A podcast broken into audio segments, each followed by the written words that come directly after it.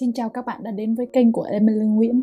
Và ngày hôm nay thì Emily sẽ chia sẻ cho bạn những bí mật về thẻ tín dụng mà không ai nói cho bạn biết. Thẻ tín dụng đặc biệt cần thiết khi chúng ta đi đến các nước phát triển. Ở những nước này, nếu không có thẻ tín dụng, chúng ta bị xem như người trên trời rơi xuống. Thẻ tín dụng cũng rất tiện lợi trong việc mua hàng online, đặc biệt là những website quốc tế và chỉ cần nhận thanh toán bằng thẻ tín dụng. Ngoài ra, thẻ tín dụng cũng được coi là một công cụ giúp người sở hữu thẻ có thể vay được 80 đến 90% hạn mức của thẻ với mức lãi suất hơn mức lãi suất ngân hàng và thấp hơn lãi suất vay tiêu dùng. Tuy nhiên, thì chúng ta cũng cần để ý đến một số phiền phức và một số điều mà thẻ tín dụng gây ra mà bạn cần phải biết để tránh những phần chi tiêu không cần thiết và dẫn đến nợ nần.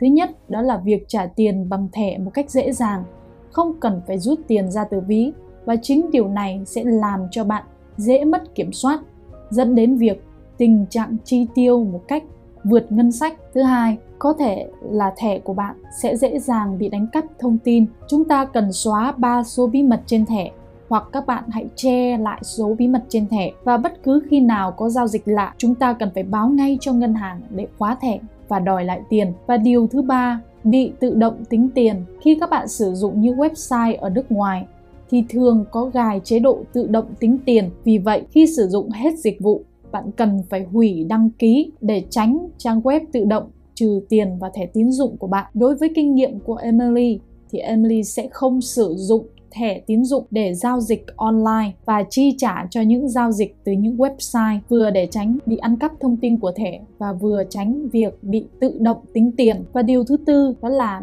chúng ta sẽ bị tính lãi cao khi mà không trả tiền đúng hạn và điều này sẽ làm cho chỉ số tín dụng của bạn bị hạ thấp và nó sẽ gây khó khăn cho bạn trong cái quá trình mà sau này khi bạn cần vay để mua nhà hoặc là mua xe thì bạn sẽ rất khó khi làm hồ sơ để vay tiền ngân hàng. Chúng ta phải trả số tiền đã dùng trong thời gian được miễn lãi suất là trong vòng 45 đến 60 ngày và qua thời gian đó thì người sử dụng thẻ sẽ bị phạt với mức lãi suất rất cao. Đã thế, người sử dụng thẻ còn có thể bị các ngân hàng báo cáo lên Trung tâm Thông tin Tín dụng Quốc gia Việt Nam CIG và điều này sẽ ảnh hưởng đến mức tín nhiệm cá nhân.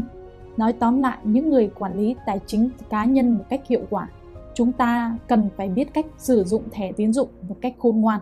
Và nếu bạn thấy phần chia sẻ của Emily là ích lợi cho bạn trong việc sử dụng thẻ tín dụng thì đừng quên bấm subscribe và bấm nút thông báo để nhận thêm nhiều video hữu ích hơn nữa trong thời gian sắp tới nhé.